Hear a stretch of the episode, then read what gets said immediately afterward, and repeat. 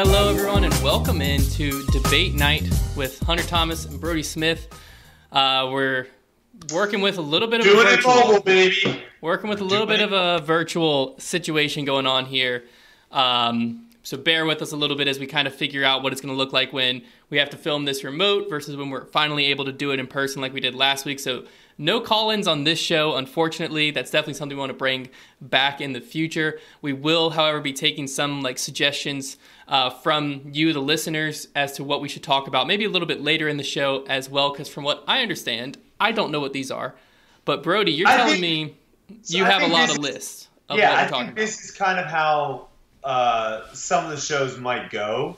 Um, I think maybe in the future we can we can we'll see how we'll see how this goes. I think maybe in the future, letting the other person know like, hey, th- these are the topics let's talk about. Maybe giving them a few days to kind of think of some arguments or where they stand. That might be a good thing. But none of these are going to be very like you're like digging at like, oh, I wish I could have researched this topic. All these are pretty pretty good topics and then like you said we're going to open it up to the chat here at the end but we did mention at the end of the last podcast uh, we asked you guys to go over to the apple podcast subscribe over there because i know this is a live show that we do on youtube but some people might be listening over there but go over there subscribe and then drop us a review and i've got one right here that i want to read from navigator kid he said, Hey, Hunter and Brodie, just wanted to thank you for creating a podcast as that is informative, engaging, funny, and overall a great listening experience. I love what you're doing for the sport of disc golf. Hashtag keep making them podcasts. I like that. I like that. So, Navigator Kid, thank you for that. Make sure after uh, after the show, guys, just go over, drop us a review, and make sure you subscribe to the uh, podcast, not only here on YouTube on the Foundation Podcast, but also on the Debate Night podcast on Apple Podcasts. I think I've said podcast enough. So we're moving forward to the first topic. Let's hear the it. first topic is gaming. If you haven't been paying attention, it- we're going a little bit off of disc golf, and that and that's the thing. I don't want to feel boxed in on this show. I like I don't I like want it. to feel like we can't talk about anything. Now, there are going to be a lot of disc golf topics, Yeah. but I want to I want to be a little bit more free. So, we're going to talk about gaming a little bit. We've been going ham a little bit on Twitch lately. And if you've caught some of my streams and some of Foundation streams, we just had a big Among Us game, which was pretty fun. Uh, but I want to ask you a question Okay. what is the best style of game to stream? Oh, Because I'll, I'll start first by saying I streamed this. You know those games where you just get like dropped in a room and you have no idea what's going on and you have to try to get out of the room. You find a Yeah, yeah, flashlight, you find a knife, whatever. I just played 12 minutes. Okay, that's what the game's called 12 minutes. I'm not going to spoil it, but I will say I got on the stream kind of late. It was like 8:30 or so at night. It it got to 1:30 in the morning very quickly. and I literally had to take a pause and ask the stream, "Should I continue?" And they said, "You need to finish this game." oof. It took me 5 hours to finish. I think I stopped streaming roughly around 2:30 in the morning Jeez. it was out of control. But this game was unbelievable and people loved it. So I'm curious, what is the best game to stream on Twitch? Okay, so I think there's two different types of ways to answer this, right? There's one, you have a following. It doesn't matter. Like if you're the per- you're a person who has a following, it doesn't matter what the viewer enjoys. Then like me personally, I would say a first person shooter in that case. Cuz like Okay. for me, that's what I enjoy the most. Yeah. Two, the second flip flip side of that coin is you don't really have a following, you're trying to build a following on Twitch.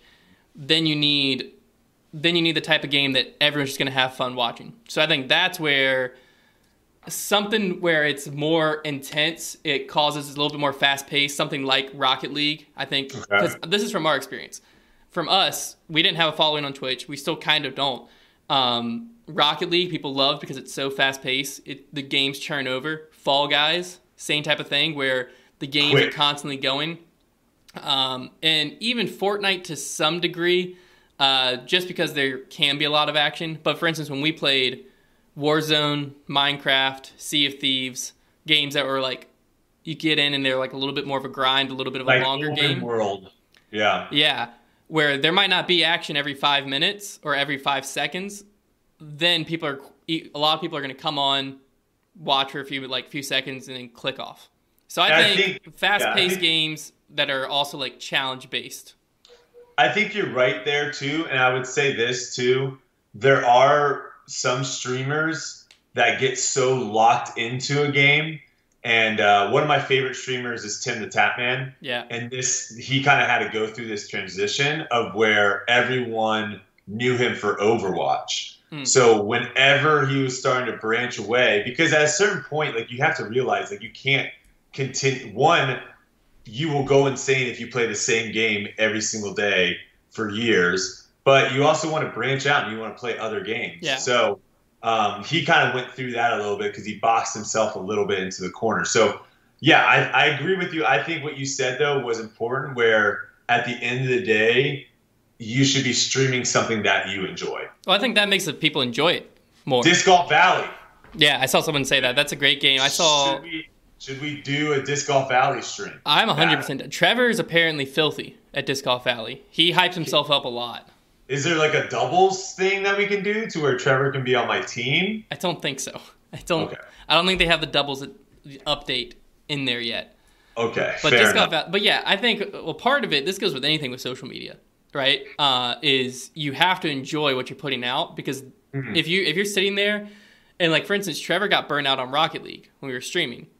So yeah. as the game would go on, the first 30 minutes people love it. As we get to an hour, two hours in, Trevor gets a little burnt out. I'm still having the time of my life, but it's hard to feed off of. And so then when you get burnt you out, feel that. Yeah, the whole stream can feel it. So then people don't want to watch as much. Same thing with the YouTube video. Same thing with if your Instagram post. When you're really excited, you just produce better stuff. Yeah. So when you're really excited about whatever game you're playing, you're you're gonna have that energy and you're gonna be more excited and you're gonna produce a better stream. One thousand percent, and you could probably see that if you guys watch some of Foundation Disc Golf's recent videos. I actually don't know if some of those might go on the second channel. I'm not sure, but if you watch the ones that I'm in, we filmed all three of those. It's well, I'll, I'll spoil some stuff, but we have a scoop. We have a scuba video coming out. We have a how fast can you throw video coming out, and then you guys saw the all sports battle. We filmed those all in the same day and that was like one of the first days of me being like out, I would say, and like trying to do stuff after COVID. And you're 100% right. Like my energy level was so low. So I'm hoping it doesn't come through too much in the videos. Well, the all, I, the, the, all sports I battle, I don't think it mattered because it, people loved that we were miserable. Yeah, but I was like double miserable because I was getting crushed, which made it double I, funny to people at home. I felt like I needed to take a nap. Yeah, the but, the scuba video I think will go over very well. How fast can you throw? Those are both going on our second channel. If you're not subscribed over there yet, I want to Foundation Nation. immediately. I figured out what I I figured out. I wasn't I wasn't getting my hips involved. And oh, I did oh, that for the today. speed.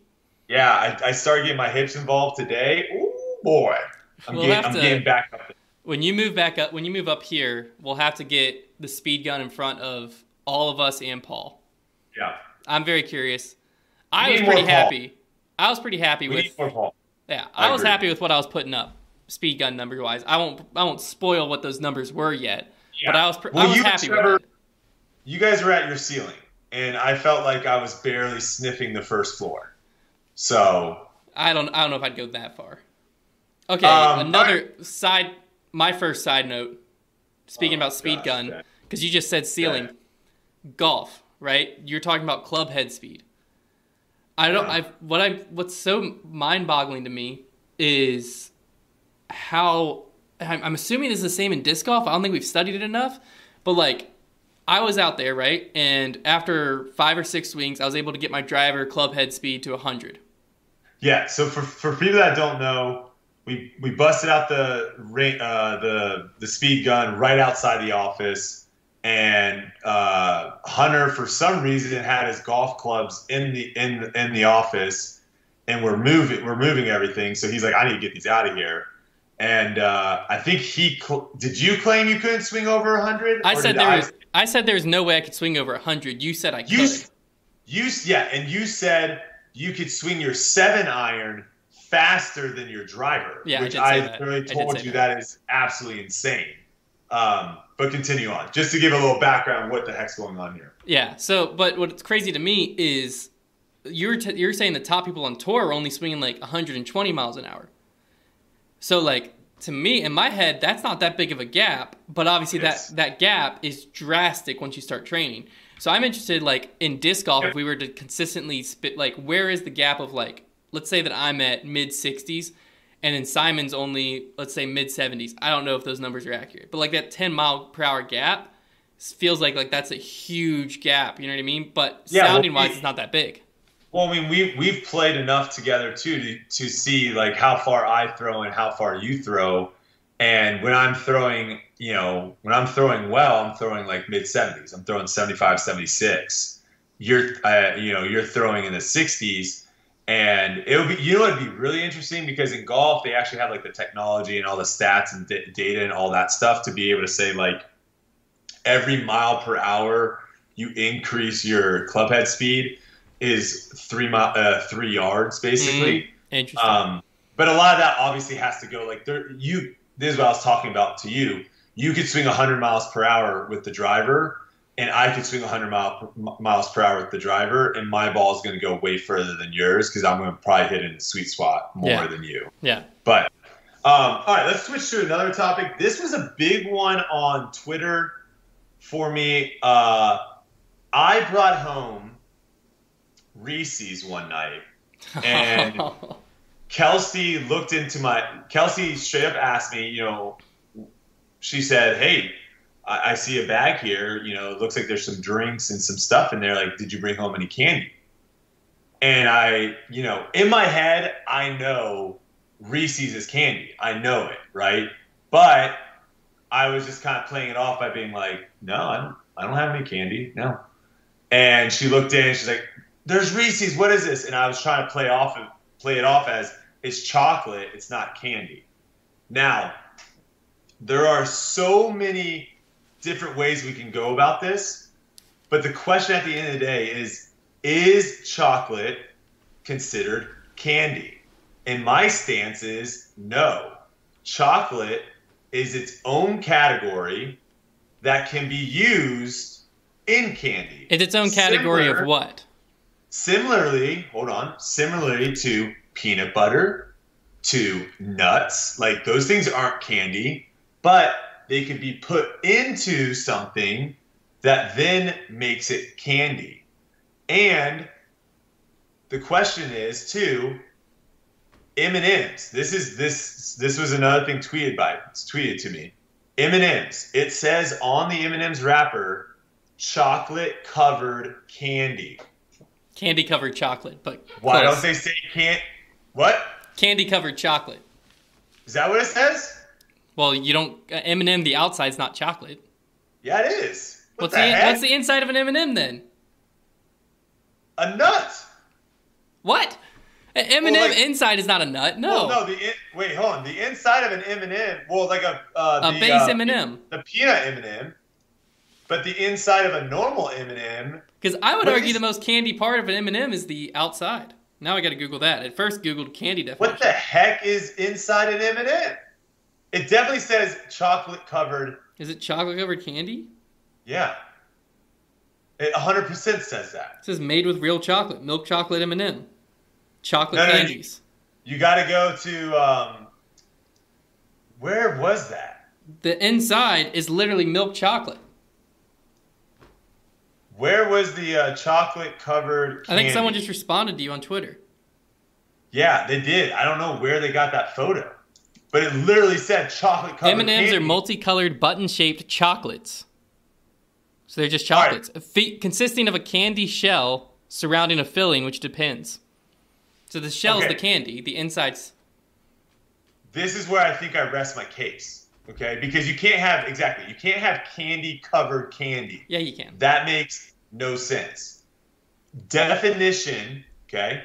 definition of candy. Yep. And this is where I think chocolate isn't in. Because is there, here's a question for you, Hunter. Is there candy flavored ice cream? Because there's chocolate flavored ice cream. But what what flavors candy? Candy's a broad category. So is chocolate. No, chocolate's under the category of candy. Chocolate's the most popular form of candy. And this right here is why candy and chocolate are separate, and chocolate is not a candy. Similar to, would you say fruit's a candy? No, fruit's not a candy. Would you say nuts are a candy? Candied nuts are a candy, yeah. But just nuts. Nuts, no. Okay, definition of candy. Coming from Oxford. You can't you can't you can't disagree with Oxford. Candy, a sweet food made with sugar or other sweeteners, typically formed in small shaped pieces and flavored with chocolate, fruit, or nuts. Boom.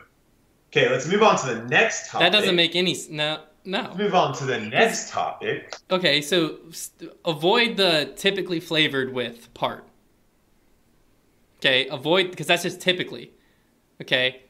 Why read the first half. flavored with chocolate? Read the first half of the because like you can have chocolate can like flavored candies, We're talking just chocolate. but that's just I'm a candy flavored candy. Someone just gave you a piece of chocolate. Yeah, they you gave you a piece of candy. Say, I know. You would If I hand you a Tootsie that. Roll, do I hand you candy? I don't know if Tootsie Roll's a chocolate. That's just awful chocolate. Pretty sure that's what Tootsie Roll think. is. I don't think it is. I'm pretty certain. There's no way. What about those little? What about those little Lindt truffle things that are individually wrapped? The heck are you talking about? You're picking the worst. That's like my favorite ever- candy. Okay, someone hands you. Literally, they have a brick of chocolate and they brick they they break off a piece and they hand it to you. You're not going to say thank you for that candy. You're you're not going to say thank you for this candy. You're going to say thank you for this chocolate. Someone hands you a Jolly Rancher. Thanks for this candy. I'm gonna say thanks for the Jolly Rancher. Everyone's saying Only- Tootsie Roll's not chocolate, and I agree completely. Thank Only you. time I'm using the word candy is if I don't know what the specific candy is. You know what I think we need to have? But I think- chocolate, chocolate's just the chocolate has transcended candy, but it's a form of candy. Chocolate started under the category of candy, but has gotten bigger than the category itself. It has become the most popular candy out there. But it is still a candy. It's just transcended it. That's a bad take. I don't think so. How- I think chocolate was around before candy. um, see, that's an argument that I don't know. There's no way chocolate might have been the first candy. The- okay, well, it depends on what you're saying about chocolate. Like dark chocolate that doesn't have sweetener added to it, not candy. I don't even think that's chocolate. That's man. not candy. is- that that's tastes strict. terrible. That's strict chocolate. That's not candy. Milk chocolate, once you add stuff to it and sweeten it up, that's candy. Correct. I'm with you. When you say chocolate, what chocolate flavored ice cream isn't dark chocolate flavored ice cream? It's milk chocolate flavored ice cream. It's candy flavored ice cream. No, if you add something to the chocolate, you're making candy. Okay, so you're saying pure cocoa is not chocolate, like a pure hundred percent. This is where we need to have. This is where we need to have Connor come in with the mallet of justice and the mallet of truth. Hit it down. Say, Brodie, you Oh, won the argument. We're going to the next. I think we leave this. I think we leave this for the audience. Well, I need You to look guys- up one thing. I just need to look up Tootsie Roll. You guys, let us know. Do you think chocolate is candy? I don't think so. Hunter does. 260 count Tootsie Roll Mega Chocolate Candy Mix. It's a chocolate candy, chewy chocolate candy. That's from Tootsie Roll's website. Yeah, obviously they're going to try and market the crap out of that. Everyone Tootsie, knows that Tootsie Roll's Roll is just awful chocolate. I don't know. I actually personally love Tootsie Rolls, and I really like the long stick ones. Dude, Okay. okay, never mind. The next mind. next thing we're going to talk about, we're going to disc golf here. We're going to be talking about something that I think needs to change, and I'm curious to see what you think. Okay. I think right now the way, and again, this is only when I talk about stuff, I'm only talking about the pro tour. I'm only talking about the highest of levels. I'm not talking about uh, changing your leagues or any of that stuff. Only talking about the pro tour here, guys. I think the way the scoring is done right now on the pro tour is is not good. I don't I don't think it's good. I don't think it's good for the players I don't think it's good um, for the fans. Um, I think it's just awkward, and I think also it opens up the door for, and this is this actually not at the highest level. This is at other levels. I think the way that scoring is done, it opens up the door for people to cheat in like flex starts, C tiers, and B tiers. It's harder to cheat with like pencil whipping and like changing your scores and stuff on on the pro tour, but I do think it puts people in a weird position, and this is what I'll say about that. After after a hole, having to, and this is what no, most cards do, they'll have one person on the card step up to the tee pad and say, "Okay, Hunter, what did you get? A four, okay. Trevor, what'd you get? A five, okay. Connor, what'd you get? A seven? You got a seven? Okay. I don't like that one because if you are the guy that got a seven, like you don't want to have to relive that. You don't want to have to say that out loud. Um, and so I think that kind of just looks weird and doesn't look professional. And then I I think the other thing on it is it makes it to where the cheating and awkwardness comes from to where if I know someone got a four and they're claiming they got a three, I now am put in a position where I have to say, like, are you sure you got a three? And it's just, it's an awkward situation. So I have a solution, but I'm curious as to what you feel about the scoring the way it's set up currently before I even talk about the solution. I mean, I, to be honest with you, I've never really thought about it that much. I've been in situations where players have taken an eight, right? And they say six after. And I just go, oh, I had you at an eight. Let's just recount real quick. I've never felt like that was an awkward situation. But I think I, I think I need to hear your solution as to because I don't I don't really see this being a problem more so because I don't really see a better way well, around it. It slows pace of play. Okay right? And, and that's something that we on Foundation have talked, and you guys on Grip Locked have talked a lot about is how, how can we speed up the game? How can we how can we have less things? And so if you're not having these 30 second meetings on figuring out what the score is every single hole, that that right there wipes away nine minutes.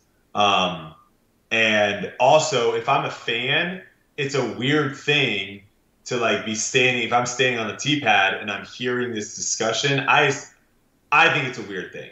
Coming from golf, I think it's a weird thing. So what is, is what's your proposed solution? Is my solution. You give me a scorecard, you get a scorecard, Trevor gets a scorecard, Connor gets a scorecard. Mm-hmm. I hand you my scorecard. You hand Connor your scorecard. Connor hands me his scorecard. Trevor hands the other person his scorecard, whatever. So we all end up having someone else's scorecard, right?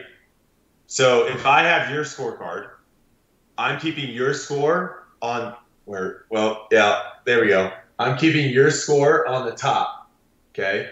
So all the square, there's 18 squares right here. So after the first hole, Hunter got a four. After the second hole, Hunter got a three.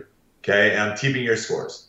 On the bottom, there's a perforated edge right here, and that's where I keep my scores. I got a two, I got a three, or actually, sorry, reverse that. My scores are up top, perforated edge are your scores, Hunter. Okay. okay. So when the round ends, all of your scores are on the bottom. So what I'm going to do is I'm going to tear the perforated edge because my official scorecard is the one I'm keeping. I'm going to tear the official, I'm going to tear the perforated edge, and I'm going to hand it to you, and I'm going to say, hey, this is what I have. And so what you then do is you have your scores at top. You take the my scores that I have, you line it up literally right below, and you literally just go three, three, four, four, five, five. Uh, oh, four, three. Um, I got a four on this one. You have a three, and then we can go back and discuss it and go through it again and figure it out. But that way, there's very less room for cheating. Um, and also, I'm only having to keep you know track of one other person's score, which is way easier. And we don't have to have these 30 second conversations on the T pad. And then also it puts all the onus again on me for keeping the right score. Because that's one thing that happens right now that's kind of weird is I have to check someone else's work to make sure I don't get penalized for my score. Where I'm gonna literally, I should be able to keep my score and say, "This is what I got," sign it, turn it in, and if something ends up coming back that it's wrong, then I get penalized, and that's on me because I literally kept my own score. But my big thing with this is I just don't want to have to like sit there and wait for everyone to say their scores. I don't want to do it. Like we get to a tee pad, if it's open to throw, whoever's up should just step on the tee pad and go. And you know, I think we've all played in tournaments where the person is you know ready to throw, and the guy that's like keeping the scores is like, oh, hold on, oh, sorry, and they're like fumbling with it, and they're trying. Uh, okay, whatever, and you're you're ready to go. So it's just pace of play, I think, the professionalism, I, I think, and just overall like it's just a small thing that really would just be super easy. So, how are you getting the other person's score? You're just responsible to pay attention to it? Yeah, what the heck? You threw one into the tree, you threw the second one in the fairway, you threw the third one into circle, you missed your putt, you missed your putt, you got a six. Okay, now what if like he's off the fairway, he actually took a eight because there's two throws you didn't see that you hit the first tree? He's off the fairway. Like he's off to the left, deep in the woods. Well, aren't you technically? Isn't it the rule? You're technically supposed to watch everyone's throw. Yeah, you're supposed to be, but like sometimes a dude goes to chuck it, he hits a tree, it drops straight down. He's like, "Crap!" and you're like, "Did he actually throw that, or what happens?" I feel like. I mean, I think I think in that situation, if you really wanted to address it right then and there, as soon as the hole's out, you can say, "Hey, man, I, I think you got a seven on that hole. Would you? Is that is that what you got?" like as you're walking to the next tee. Gotcha. And it can just be a conversation between two of you. Now the second question I, I think that's fine. Second question I have about it would be wouldn't mm-hmm. it almost make cheating be a little bit easier if I'm keeping my own official score and you're keeping the like one I check it against and then you hand it to me and I'm like, okay, cool. And I like oh, I have a three here, but Brodie wrote I had a four. There's no I'm just not gonna say. Pencils. Oh, so you turn both in. What's that? No, like I'm keeping my own score. I don't need to erase yeah. anything. I take a yeah. four on hole I three. End up, I end up checking it as well. It's not like you just check okay. and you're done. Like I check as well. You check. Like I check mine, then we switch. Does that make sense? Because so, yeah, so we're both checking I both. Have, I have to sign my scorecard, and I have to sign the players that I took score. So when the round's over, what ends up happening is you you break the perforated edge, you hand it to the other person, you just go yeah sounds good, and then you switch, and then it's like yeah sounds good, you sign you get out of there. If you watch golf tournaments, they've they've shown some of this sometimes, uh, especially when there's a playoff and stuff, and the coverage is still going to go. It's literally like a 15 or 20 second process is how long it takes. And let me say that's way faster than having a cell phone and handing it around to everyone and then having to type in their PDGA number. And well, like, that's that's a unique situation right now. I'm just saying the speed of it. If yeah. the speed is the speed is there. Typically, you're you're double checking it on a paper scorecard, and you possibly have to initial. Sure. But yeah, I don't. See, I think the like, biggest the biggest time saver is during the round. After the round, I think it it might save a minute when no, it's all yeah, done. What I was just trying to say is it's not. I didn't want people to think like, oh, this is going to take forever for people. Like, I if I if the round ends, I just want to get out of here. Yeah. And sometimes that happens, right? Like I've played with people sometimes where they played bad, and like the person's like, hey, I have you as a sixty. They're like, whatever, and they just, they're walking out, and there's no. I don't know. That's yeah. kind of my thought on it, but uh, it'll be interesting to see kind of what happens with that moving forward. I think uh, uh, I think the disc golf might have been the World Tour. It might have been the World Tour back in the USDGC day. Did it? Did something. I think USDGC the they scoring I think is different. I than, think uh, yeah. But is that the Pro Tour? I want to say the World Tour when that was a thing when the Pro Tour was first starting.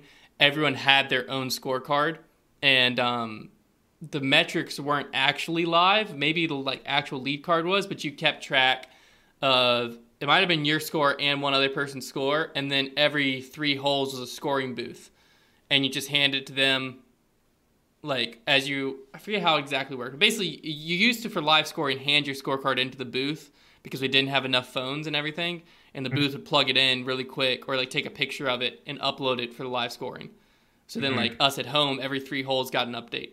But you, in yeah. that scenario, you were keeping either you're keeping only one person scored in stats and everyone was. I don't know if they had your own on there or if I was only keeping yours and like you were only keeping Trevor's and Trevor was only keeping Connor's gotcha. and so on. It might have been that, but I definitely could see that changing it's, as, it's, as things move forward. It's it's one of those situations too. Golf does it this way. There's probably a they probably have a way better reason for doing it that way than what I uh, posed of just like saving time. You know, like the like we talked about the nine minutes of speeding up pace of play. Um, I'm sure there's other reasonings other than just the cheating and the pace of play, but like I I don't know why that would be a bad thing. I know there's probably gonna be some pushback from people listening because whenever you propose something changing, someone's all they're always there's just pushback. People don't, you know, they're just going to say that's a stupid idea, and it's like, okay, well, explain why it's a stupid idea. Yeah. Because golf does it. So if you're saying it's a stupid idea, then you're basically saying what golf does right now is stupid. But um, well, there's a lot of people I, that would say that would be the reason. To be like, yeah, I think golf's stupid. If you came with that argument. well, fair, fair enough. Um, okay, interesting yeah. story. Next topic. Uh, when I was at Worlds, and doing a practice round at um, crap. What was the what was the terrible course? Mulligans. Doing a practice round at Mulligans, I bumped into a guy, and he comes up to me and he's like, "Brodie, Brodie, listen, listen, listen." He goes, "Do you think the future of disc golf? Do you think like we're not even we haven't even reached our potential?" And I was like I mean, I think there'll be better players, more athletic. Um, the money will be higher, so people will be able to dedicate and spend more time. So I think, I mean, I think it'll definitely get better, but like, I don't think we're that far away. I just think there's not a, a deep field. And he goes, no, no, no. He goes, I think eventually there will be someone that throws right-handed backhands, left-handed backhands, right-handed forehands, left-handed forehands. I think that's the future. So essentially, what he was saying was he was th- saying that at some point, to be really good at disc golf, you'll have to be ambidextrous and be able to throw right-handed backhand, left-handed backhand, right-handed forehand, left-handed forehand. What do you think about that? Is it an awful idea? No. I mean, uh, here's my biggest thing. I mean, if someone was good enough at it, sure, it'd be sick. But several players have proved that your right hand forehand can get as good as someone's left hand backhand.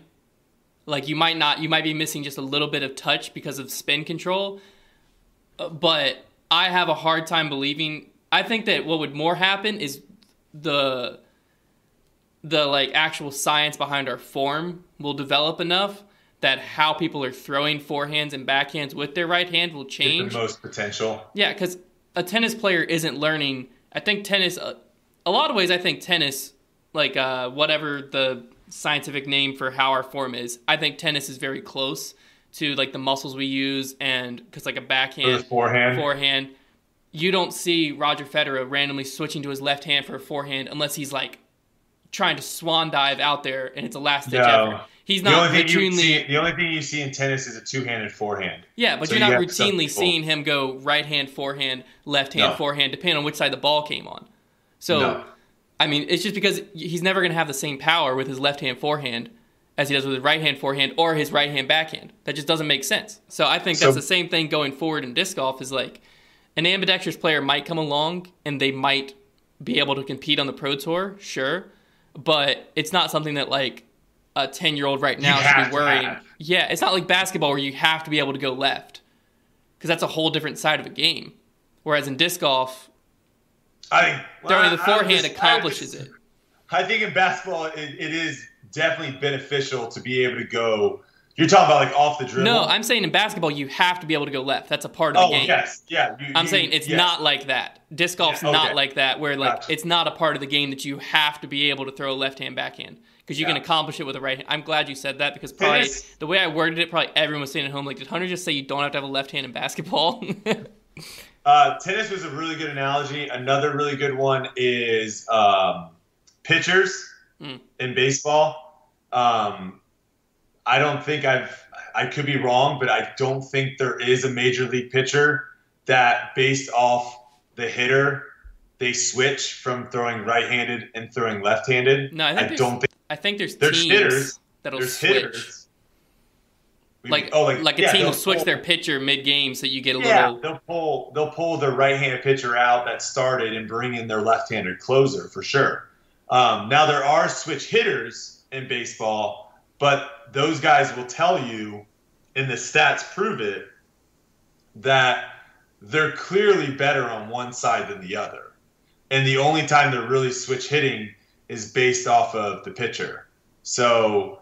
Um, my my thought is it might it might not be so much as when you're born you're like dom you know you're right hand dominant or left hand dominant right It- i don't think it's so much i don't think that's as much importance as time i think the time the time of practice and all that stuff that is the most important disc golf has so many different elements that you have to practice to get to the top level that if you are now adding two new elements, a left-handed backhand and a left-handed forehand, you are now adding way more things to practice. And when you do that, I think instead of you becoming a better player, I think what's going to end up happening is something in your game is going to get worse, whether it's putting, whether it's your scrambling, whether it's your upshots or your distance or whatever, something is going to get worse because you're going to end up having less time to practice everything. Yeah, well, I mean, a great example, sticking within disc golf, even, is James Conrad. He he has a forehand, but he doesn't really use it, right? But he's been able to stay atop the ranks for years now in the top 15, where and win worlds this year, where there's plenty of players who have like Eagle McMahon always comes to mind when I'm thinking of great forehands and backhands. Eagle can throw a forehand farther than 95% of players in the world can throw a backhand and with just as much control. And yet, one player with basically just a backhand is able to beat him. And so, to me, it's Yeah. like you can develop these things. You might get really, really good, but you can accomplish every shot with a backhand to where you can just, the forehand almost adjusts the spin so you can have like different benefits to that. But once you accomplish both spins, you can accomplish every shot shape there is out there. And then you can add in grenades and tomahawks and stuff to where going right hand forehand to left hand backhand, I don't really think that's that big of a diff. If you're able to perfect both, I don't think Bro. you're seeing that big of a drastic improvement in your game. It'd be interesting to. I'm curious too, how much time James spends in the off season on his forehand. Like, do you Yeah. think? Do you think he's like? Do you think this off season he's going to be grinding on getting a for like getting his forehand better, or do you think he's going to just spend all his time getting his you know jump putt, getting his turnover putter game? Because like to me, it's it's tough to think, and it goes it goes to basketball too a little bit, right? Now, like Shaq is a different breed. Shaq, I think a lot of the reasons why Shaq was so bad at shooting free throws was simply just his size. Um, that might be a cop out for Shaq because I like Shaq, but uh, that's that's one of those things of like when you watch these NBA players not unable to shoot free throws, you, you it's like how like how are these guys just not like oh my gosh I got to get better at shooting free throws. This off season, I'm just going to shoot the crap out of free throws every day to to figure it out. Um, and that's kind of my question with with uh, James. It's like there's no way that he has something, or I, I could be wrong. He I, I don't think he said anything about like oh, I have like a torn rotator cuff or like tennis out. Like he hasn't come out to say anything that has like he's injured or there's something causing him not able to perform a forehand as good as everyone else. Mm-hmm. But I'm curious as to what is the reason for him. Like, is it just simply like he thinks he can get by with his backhand? he doesn't need a forehand, so he doesn't work on it in the offseason. I mean, it might be something like I would imagine on the NBA side, probably like when you're going to practice, you you have a list of things that you're trying to get better at, right? And I'm sure like free throws is on everyone's list, but a lot of times it doesn't feel that important. Like, yeah, it is important, but it, it's kind of like I'm sure in disc golf, everyone has something that's like a part of their game that you're like, I don't use it that that much.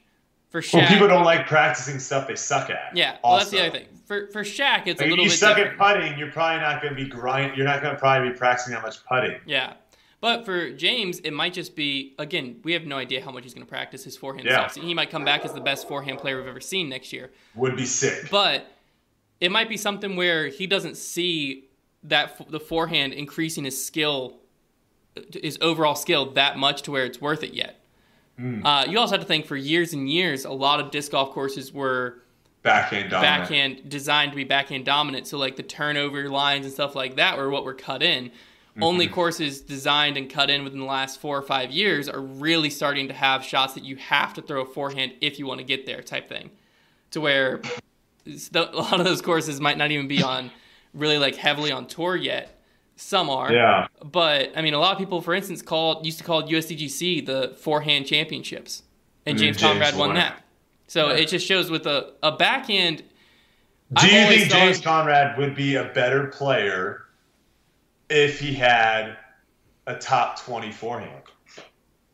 I think like, he'd be. Think, I think he'd be a more think consistent. He'd be more consistent at, yes. like, yeah, more consistent, like top ten finishes. I think he'd be more contention. consistent. Yeah, I think Okay. he'd be more consistent. But I've You always said, Let him know. yeah, who the heck am I to message him? But I think the I've always said a backhand can accomplish way more than a forehand can.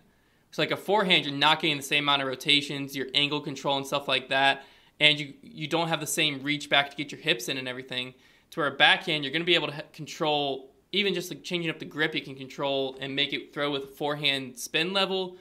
You know, you can power grip, have a lot more spin. You can get a disc Uh-huh. to flip easier. You can get a disc. You can do a lot more with a backhand than you can with a forehand. To where you are Off able to shape tee. shots. Off the tee. Yeah, the only time a forehand comes You in, you can do more with a forehand though, scrambling. scrambling, scrambling, Yeah. absolutely, because the biggest Stand advantage still, of the forehand, you never have to turn your head away. Yeah. Backhand, if you want to get power, you have to turn your head away.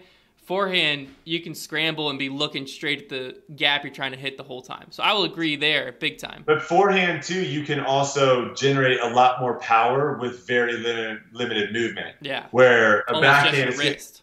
yeah, and also your foot placement with a forehand. I can I can do a normal forehand where like my feet are stacked, Mhm. and then I can do one where they're out, or I can do one where like it's more of an angle. I can move my feet around a lot more with my forehand and feel comfortable uh, than probably my backhand. So that's another thing to kind of think about too with James's game is you know there might be like you said there might be some situations that a forehand would be a lot more viable option than a backhand. And if he had a forehand, he might be putting himself in contention for more tournaments than he currently is, No, which is a scary thought.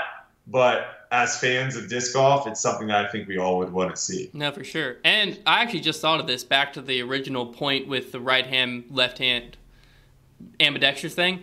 Back in the day when forehand was just becoming a big, bigger deal, uh, Nikko was like one of the top players in the world. He might actually have been number one rated in the world at the time. Instead of learning a forehand, he learned a left hand backhand.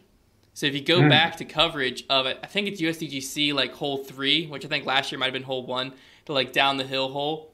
He would chuck in a left hand. he would go left hand backhand on it because he wanted the forehand shot shape, but he just learned a left hand backhand instead. And he he used that for a few years. Now Nikko will use a forehand, has a very serviceable heck, he has a good forehand. His But for for a while, he didn't put the time in to do it, and instead he was learning the left hand backhand, which was an interesting play. So he he just threw right hand backhand, left hand backhand, and then brought out a forehand only for you know rare occasions, basically. Interesting. So someone has kind of done it in the past. What do we need to do? Okay, because obviously we did the whole shaving your head bet, which ended up Mm. you turning into Eminem for a couple weeks. Yep. What do we need to do to do a foundation milk crate challenge? I will. I refuse. I will not do You're, that. you're out. No, I know myself. I'm way too injury prone, and I have shaky legs when I get up high. And putting those things together, my shoulder would be out the second the second I got on that top crate. Who would be who would be the best in foundation to do the milk crate challenge? Who would you put your money on? Because I know I think I know who I'm going with. Sneakily, I think I'd put my money on Connor.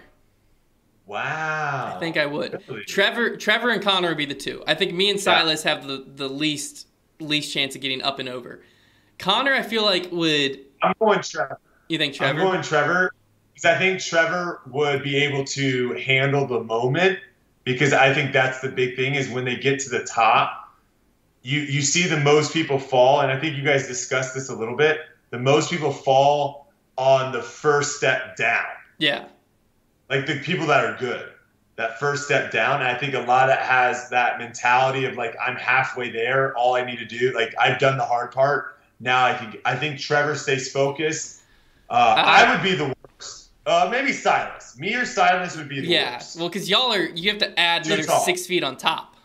I'm too. I'm like, I'm. I'm now 20 feet off the ground, Yeah. and I'm it's like I am now See- to where if I land wrong, I will die. the thing with Trevor, the reason I didn't pick Trevor, one of the things is his nickname is Trimmer Staub. Because when you're in town, you'll have to look. He has a history of like shaky hands and stuff in his family. So I don't know if that translates to his That's legs. shaky. Yeah, I don't know. I don't know how that translates. If you put a wobbly surface below him, I don't know. Connor used to skateboard. Oh. He's very Are we confident adding balance the wise. wives? Are we adding in the wives for this? Because I think Kelsey actually would be the best.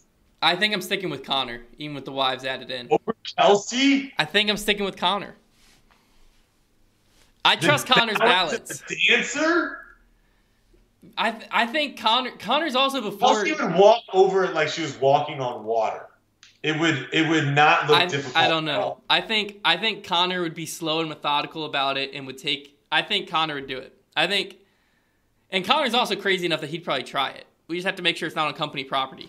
See, I think I think if you hadn't seen any videos and you didn't know anything about it, and I just set it up and I was like, "Hey guys, this is what we're doing today," and I was like, "All right, Kelsey's gonna show go first, and then she would just you know do it with ease." I think you would do it.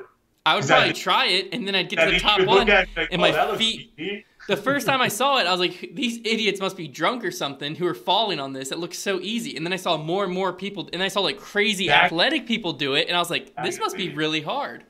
Yeah. Um, I don't know. I'm sticking with you know, Connor.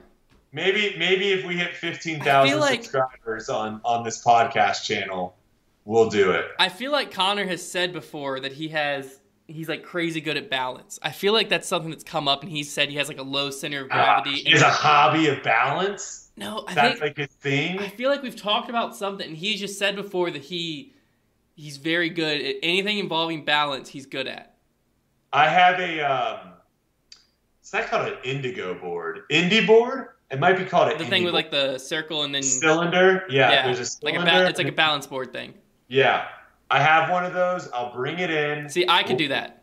We'll put some pads and stuff around, and we'll see who we'll see who looks like they've got the best control, Yeah, because that's just and go from there. yeah. That's balance. That's balance. I'm I, yeah. I think I could do that pretty easily. I've done I've Yeah. used one of those before. And I think Connor could too. Connor has a think- Connor has a skateboarding history. That helps. You got to have some That- crazy balance for skateboarding. That helps. That helps. Um, okay. Jake Paul Hmm. versus Tyron Woodley goes down. In a few hours. This, uh, yeah. By the time this is up, it's gonna be it's gonna be just about happening. well, this is live. Um, no, but what, by the time this like is uh, Uh, for, probably for the uh, the podcast on Apple Podcasts. Yeah, yeah, I'm yeah. guessing that will be up on Sunday.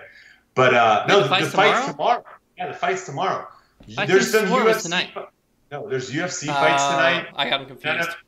It's just a fight night card. There's like three or four good fights.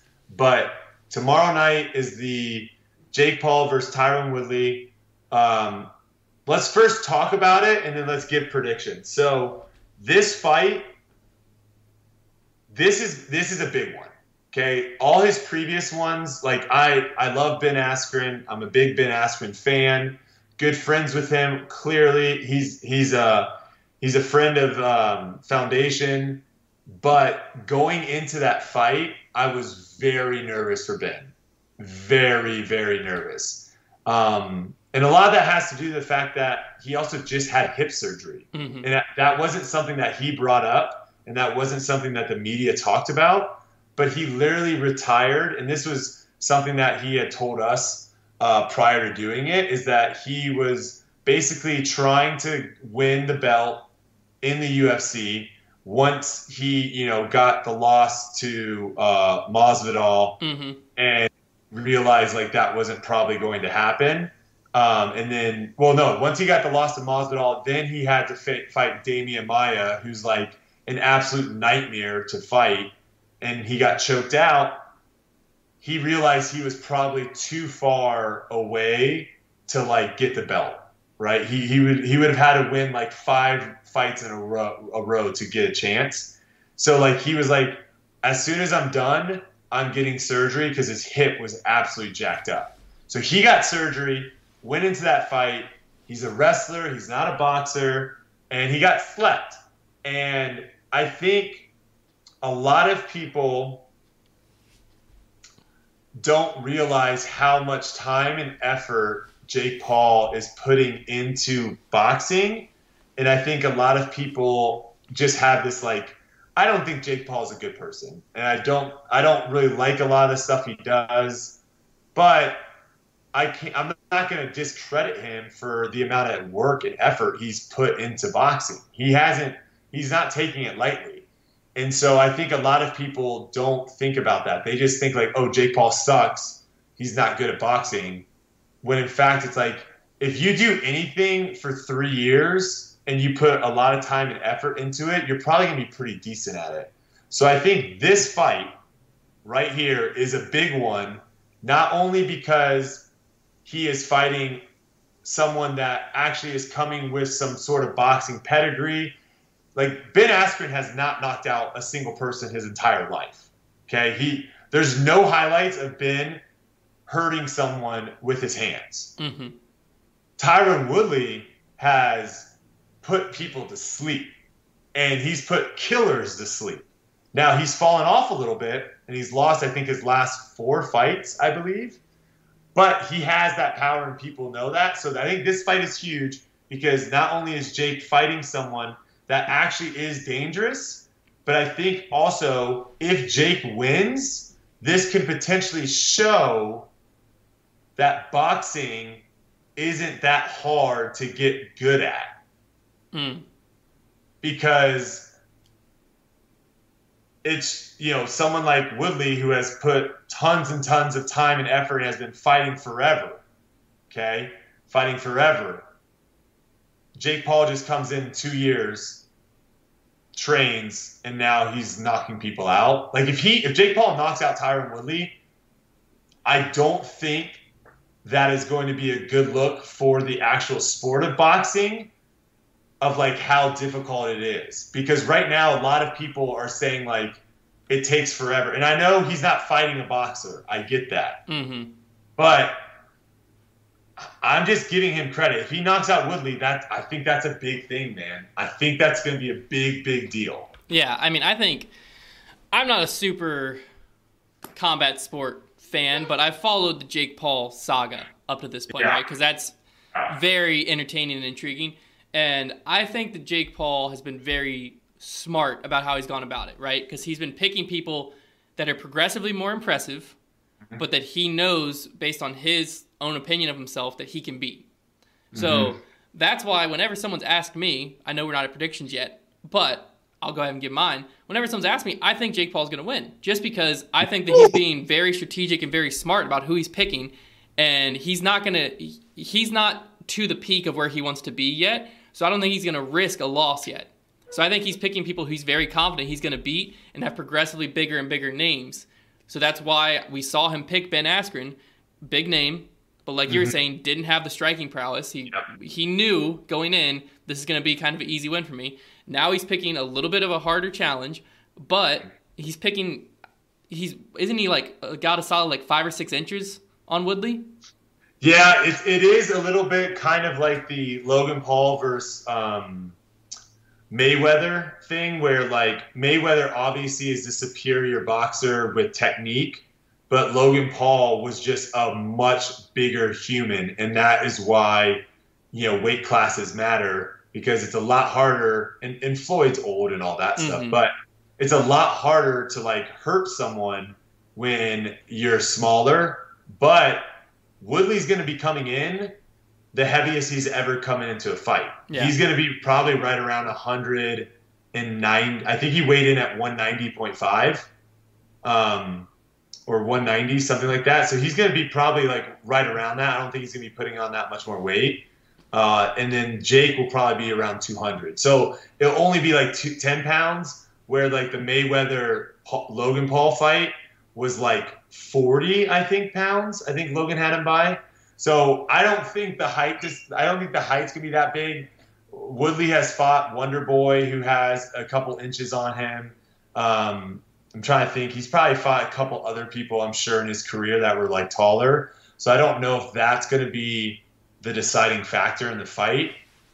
I'm going to go ahead and say that I think, gosh, this is wild. I think, first off, I think anyone can win. Mhm. So I think this is the first fight that Jake has put himself in that he could lose. He wasn't going to lose to Nate Robinson. He wasn't going to lose to Ben Askren. This is the first fight that I think he can lose. And, um, man, it's going to be crazy to see what happens because I think if if Tyron goes out there and sleeps him in like the first round, I think it's going to be much harder for Jake to like move forward. That's what I'm It's gonna saying. be- it's going to be very difficult for him to continue this Yeah, kind of. because he's story. not in my mind. Jake Paul's not going to want to fight a boxer until he's able to fight like a pretty big name boxer. He's not going to go fight a no name I think he boxer. fights. I think he fights one more UFC. I think he fights one more UFC guy, yeah, or he fights Fury. If Fury, so Tommy Fury is Tyson. Uh, is it Tyson Fury? Yeah, Tyson Fury. Tyson Fury, who is the heavyweight champion of the world. His younger brother is Tommy Fury, who is fighting on this same card. hmm So if Tommy and they and they've already kind of had a little bit of like trash talking back and forth. So I think if Tommy Fury comes out, puts a good performance on, and Jake Paul ends up winning, I think that will probably be the next fight because Tommy Fury is a boxer. yeah, Also, Tommy Fury has the brother that is the champion of the world. Like, there's a lot of stuff that you can kind of go that route.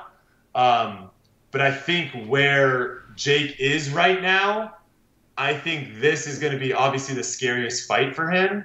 And I think if he does end up winning, like the next level is it's he's getting to the point of where it's like it's tough for him to continue to like go up slowly. yeah. Like I think the next jump is going to be a pretty drastic jump, if that makes sense. yeah, I'm just. With just all that being said, I think Woodley catches him, and Mm. I think Woodley wins. Interesting. See, because I'm looking at it like Jake Paul is not looking at boxing as like he's about to he's going to grind it out. He's trying to get to a certain level of like fame and notoriety so he can make money, right? He's Oh, coming he's into trying- boxing as like he wants to be a great boxer, but Yeah. he knows this is a, a pretty quick and easy way for him to make a lot of money it, But per I fight. think I think it's I think it's different than Logan. I think Logan is thinking that way more of where like what's the big fight money wise. I think that's what Logan's all about is because him Logan fighting Floyd did nothing. It was a it was a um un, not unsanctioned, but it Yeah, it was wasn't unsanctioned. A, it was unsanctioned. Yeah. Yeah. it wasn't. A, I know it wasn't a professional fight, but I think it was probably unsanctioned because of the different weight classes. Um, Jake, I think, legitimately thinks he has a chance of being a champion. But he's not. I That's what I'm saying. Is he's he He's needs to get to the level. that. He needs to get Yeah. to the levels. He's not going to risk it this early on a fight that he's not 100% confident in. And But so I think he's looking at it from a. have to eventually. Like you, there But I don't eventually comes a point it. I don't like, think this is the fight. okay. Because I think he's looking at this right now still from a business perspective of where he wants to get, even if that Woodley's is. a beast. Woodley's a beast, man. I don't. The I, only question is how much does MMA boxing this third I shouldn't say boxing. How much does MMA striking translate to boxing? Has is it the- ever? Is there a case of MMA striking translating well to boxing? I think Anderson Silva just beat. Uh, I think Anderson Silva, who is an MMA guy, known for his striking, known for his head movement. He was uh, at one point one of the best fighters in the world. Uh, I think he had the longest um, win streak as well. I think he literally just fought a biter. Yeah, he just fought a fighter. He just he fought um, Julio Cesar. Julio Cesar Chavez Jr. I think he beat him. Yeah. And Julio Cesar Chavez Jr. I think is probably past his prime, but so is so is uh, Anderson. Like they're both like kind of older dudes, Yeah. but I think Julio Cesar Chavez Jr. is like absolutely. Oh no, Julio's my age. I mean, okay, he could be past his prime, but he is my age. He's 35. So he's not he's not terribly old, but he was uh he had 60 fights. This is his career. He had 60 fights. He won 34 by KO. He won 52 of the 60 and only lost six. So I guess there was a couple no decisions in there. But like he was he's a big name in Yeah. boxing. Um, I was just thinking. I was thinking So, through like the we'll ones see. we've seen. uh, In my head, like there haven't there hasn't been that many that have tried it. well, yeah, but like Conor McGregor, obviously he went straight to Floyd. He did Yeah. decent, but like um, He gassed out. Yeah, but he did decent. Like he was winning. I The just think it's a couple rounds, he was different. It's just such. I agree. I think it's way harder to be a UFC fighter than it is to be a boxer because of everything else you have to learn to be a UFC fighter as far as defense and also being able to like do takedowns and all of that. Whereas boxing, it's literally just one aspect of MMA and UFC. I think we can literally describe it similar to ultimate frisbee and disc golf. I think it's easier to go from ultimate frisbee to disc golf than it is to go from disc golf to ultimate frisbee. So what is which is which in this scenario? Which is boxing? So I think it's easier to go from. Um, I think it's. We're not saying that you're going to be successful, but it's probably easier to go from UFC like MMA to boxing than it is to go from boxing to MMA, because So you're so. So you're saying ultimate's a lot harder to play than disc golf. I'm saying it's harder. It'd be harder for a disc golfer to transition to ultimate than it would be for an ultimate player to transition to disc golf. Because, for example, let's say you're cardio? really, really good at this. Yeah, I mean, there's athleticism is involved. Yeah. So you might be really, really good at throwing, but you are slow. Yeah, yeah, yeah. yeah. So Okay. you yeah. going, yeah. So there's more factors. There, there's more things you have to be good at than just disc golf. You just have to be good at throwing. In ultimate, there's more things that you have to be good at, and it's the same thing in MMA. You have to be good at grappling, wrestling, jiu-jitsu, uh, striking, all those things. So it's gonna be way harder for someone that is really good at boxing to come into MMA, and we and you've seen it. Like people will say, like this guy has some of the best striking in MMA, and he goes up against a wrestler, and the wrestler just literally at the beginning of every round tackles him, keeps him on the ground. The guy doesn't know how to get up, and he wins. Yeah. And it's a it's a boring fight, but the guy wins. So that's that's how I think it probably is similar that way to where, but that doesn't mean you're going to be good. I just think it's probably easier for those guys to just focus on boxing and only one element of um, mixed martial arts. Yeah, it's definitely gonna be interesting. I'm I'm still All right. debating if I'm staying up to watch or if I'm just gonna wake up in the morning and learn because it's gonna be like midnight my Is it time. Is it super late? I think it's I think the card starts at eight Eastern. Well, it's on it's on Showtime. It's not on these like trash uh, social media things or like you know these other trash sites. So Oh, so they're they're actually gonna pay him out. They're not going to steal all their money. yeah, and, and, there won't be like five musical concerts going on. Oh yeah, so, yeah, yeah. Fight, fight, fight. So I think I think you'll move a little bit faster. Um, okay, so I think at this point, guys, we probably uh, you know if you're a podcast listener um, on Apple Podcasts or are we on Spotify too? Should be, yeah. All right. If you guys are listening to us, or if you're listening to us not live uh, try to tune in for the live. This is a show that we will eventually have a locked in day and time uh, to where you guys can tune in.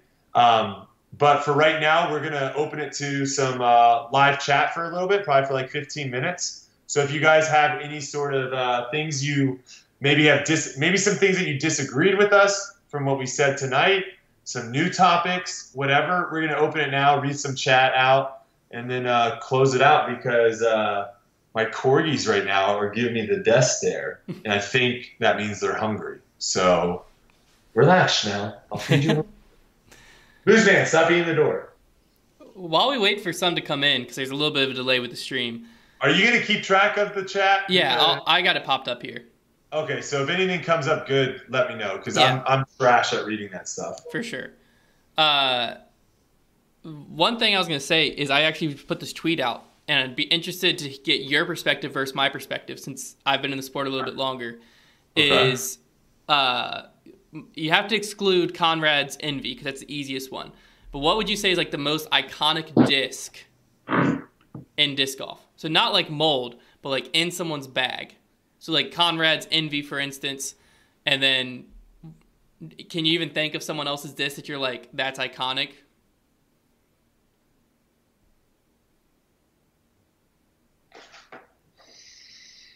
Probably my dyed get freaky. Oh, you're going with yours. I don't. I don't know. I yeah. think you know. I think a lot of people. I think a lot of people change a lot of discs in their bag constantly. So I think it's easy. You know, I'm seeing some people like someone just said Calvin's eagle. Like I think like is it does he have the same eagle that he's been throwing for uh, two years, or is no? But there just, is there are some cases like that. Like yeah, uh, Barsby, Barsby and his um his his sidewinder, I think, right? Or like uh, you've got uh, uh, gosh, I don't know. I think like certain people are known for certain discs, right? Yeah. But I think what we're talking about is like a specific, a specific disc. disc. Yeah, like for like, instance, oh, that black disc that he has that has yellow, yeah. blah blah blah that's like my the ones that came to my mind when I asked the question uh, were Sexton used to have this cherry pie orc. It was an orc that had like a cross hatching and it was super. Everyone knew it. Uh, Simon has a, a FD with uh, Elsa dyed on it. Everyone nice. knew that. And then Paul used to have this uh, monster, or was it a monster? No, it was the monster logo dyed on a gator. No, no, it was a gator back when he was with Innova. Oh. That okay. was iconic. And then his black on black zone and then Ricky yeah. had some harps and stuff like that, but there's a few. But someone actually brought up a pretty good question here. It's from Fish21. He said, Do you think that there is no lefty good enough to really compete, or are lefties just at a disadvantage in disc golf? I think it's a mixture. I think, I think uh, there are obviously le- less lefties in the world than righties. So right then and there, it's probably going to be a lot harder to uh, have you know in, in a tournament you have what 140 people? How many of those people are left-handed? Probably not that many of them. So you already have a limited thing. Um, and then i would say also yes a lot of courses are very backhand dominant very backhand dominant. And so when i get to a course and i'm like oh wow this course has like because that's it. I, I talked to zach melton about this a lot and uh, for those that don't know, he's a left-handed player, and he was talking about how you would get to a course and they're like, "Oh, this is like a lefty-friendly course," and he's like, "Oh, really?" And then he plays it, and it's like the three or four holes that right-handed players are going to throw forehand. They're all like less than like 330 feet. Mm. So like everyone has that shot. Like everyone should have a 300 to 350 foot forehand, but not everyone has a 450 foot forehand. And so how many holes are there that the backhand hyzer is the is the best throw in the holes 450 feet? There's a lot. Not a lot, but you know, there are yeah. holes like that. There's very few holes where the best shot is a 450 foot forehand. So that I thought that was an interesting perspective coming from him, someone that is constantly playing um, on these on these courses. Well, I also think another thing is a lot of times from as a right-handed player because I played with Zach Melton a lot. Another good player, actually the best lefty in the world for a long time, was Chris Clemons. But both yes. of them have said on the record I think um, Chris Clemons is the best left-handed right now in the world. He might still be, yeah. Uh, but both of them have said where like right-handed players, as soon as we see a hole that we throw a forehand on, we immediately go, "Oh, that's a lefty hole." But mm. one thing you have to remember too is a forehand flies different than a backhand. Yes. Because it doesn't have as much spin. So sometimes the hole that's meant for our forehand are actually some of the hardest lefty holes because mm. the way the shot shape is supposed to be, it like will go dead straight and then hook hard left at the end and it's mm-hmm. a lot harder to get a backhand to actually do that than it is to get a forehand.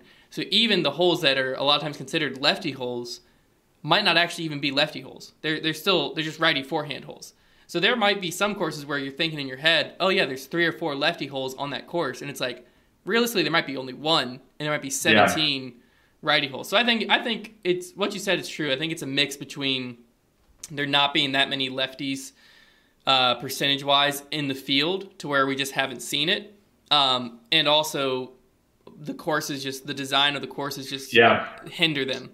I think degree. I think course design is a big thing, and I think you know in the future they'll start looking more at trying to get a good mixture of backhand tee shots, forehand tee shots, and then also the same thing as approach shots, right? Where like not every approach shot is a backhand, some are going to be forehands. I, I think that will be in the future for sure.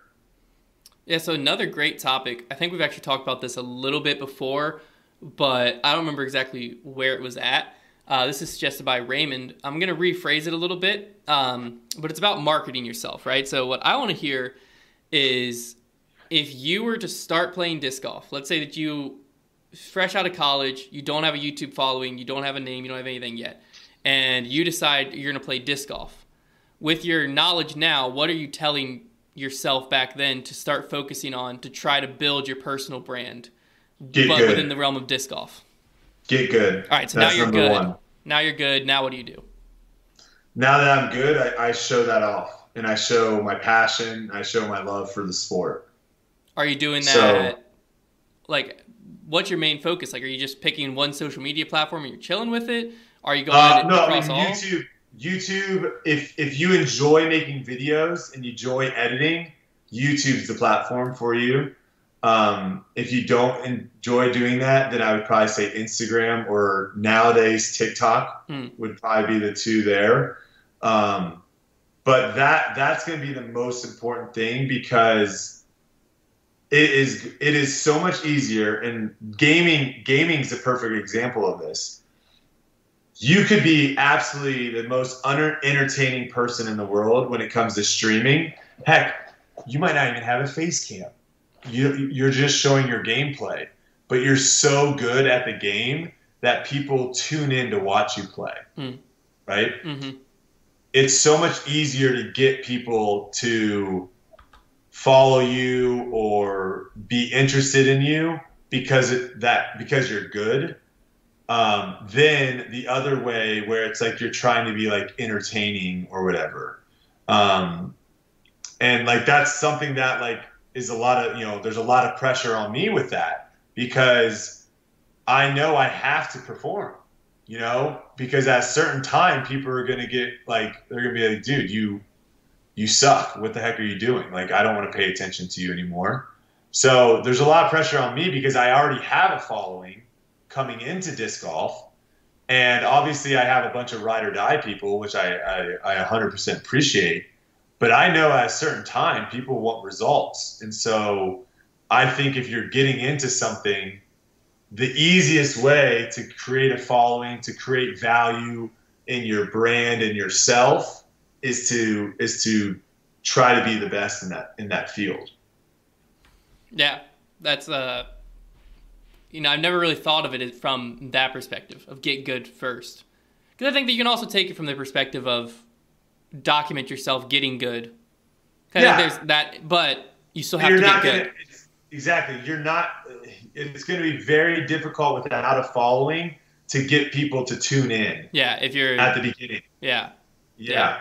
I would say like again, like a lot of times, like you're not going to have the production value because that's the thing is like if you have production value where you're doing videos that are like uh, um, slow mos, drone shots, like beautiful uh, cinematography, audio, the audio is great, like all this, then potentially people might tune in because it's like, holy cow, this is like incredible production. Yeah. But my guess is like if you're just getting like you, the example you gave, like someone's probably gonna be filming with their iPhone.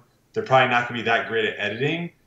So that's gonna be tough to kind of have people pay attention to that um, from the beginning. And especially nowadays, like, dude, the amount like think about think about how many podcasts there were about disc golf two years ago. Yeah. To how many there are now. Like I just went on Apple Podcasts the other day and searched disc golf, and there's there's 50 plus podcasts I've never even heard about mm-hmm. that are talking about disc golf. So the competition now is insane and is crazy. And there obviously are spots for people to kind of like foundation, kind of what you and Trevor are doing with Grip Locked. You know, you guys have the number one podcast in disc golf, and uh, you guys don't tour. You guys aren't touring players, and I think that's easier to do than trying to be a touring player and have all this stuff. Yeah. But you're not. You're not good. That's you. There needs to be like a separation between the 2 Mm-hmm. No, for sure for sure. Yeah, I think that makes a lot of sense. Yeah, I think that's definitely something that I've heard a lot of because on Grip Locked, one of the things we talk about all the time is how important a player's value is and how important a player's brand is. And the biggest question from that is like, okay, yeah, it's important, but like, how the heck do you do it? And yeah, I mean, I've always looked at it from because I was. And some people aren't going to be marketable.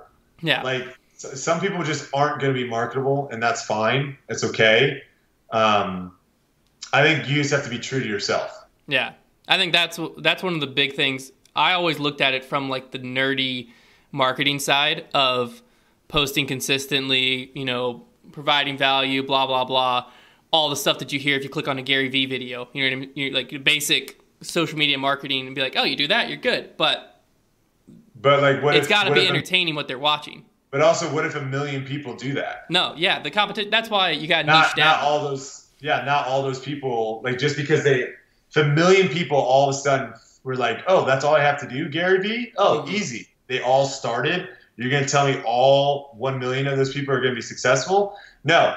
Like what Gary, I'm not disagreeing with what Gary Vee's saying because what he says yes, those are the things that you need to be doing to yeah. be successful, but that it doesn't mean just because you do that you will. You will be. And yeah. and all you have to do is go to Twitch and see how many people are streaming to one person, mm-hmm. to two people.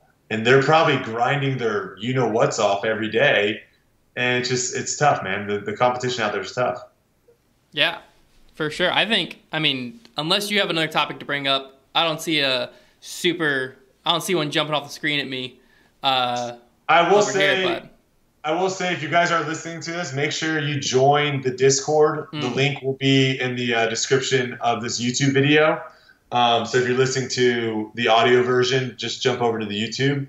Uh, there is a channel in there called Debate Night, and I have, I think right now I have like 12 really good topics uh, to pull in for the future for us. Yeah. From that channel. So if you have suggestions, if you want to hear our opinions on certain things, that is the perfect spot to put it in. That's also uh, a great so way to get involved if you're listening to us on Apple Podcasts or one of the post produced yes. versions. Uh, that's a great way for you to get your voice heard when you might not be able to tune in live or call in when we're able to do that again or anything like that.